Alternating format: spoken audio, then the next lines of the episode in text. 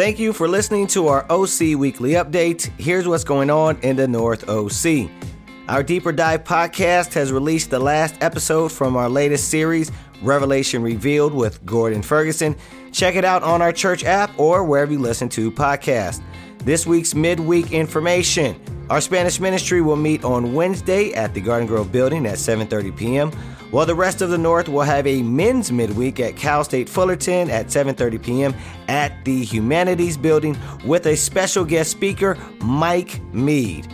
This weekend, Friday, our OC professionals and singles will meet up at Nickel Nickel in Garden Grove at 7:30 p.m. Also on Friday, the teens will have a girls encouragement night at the Irvine building at 7:30 p.m. And on Saturday, our junior high event will be at 2 p.m. at the Irvine building watching West Side Story and having snacks from the 50s. Our Sunday worship service. We will meet at 10 a.m. at the Garden Grove building.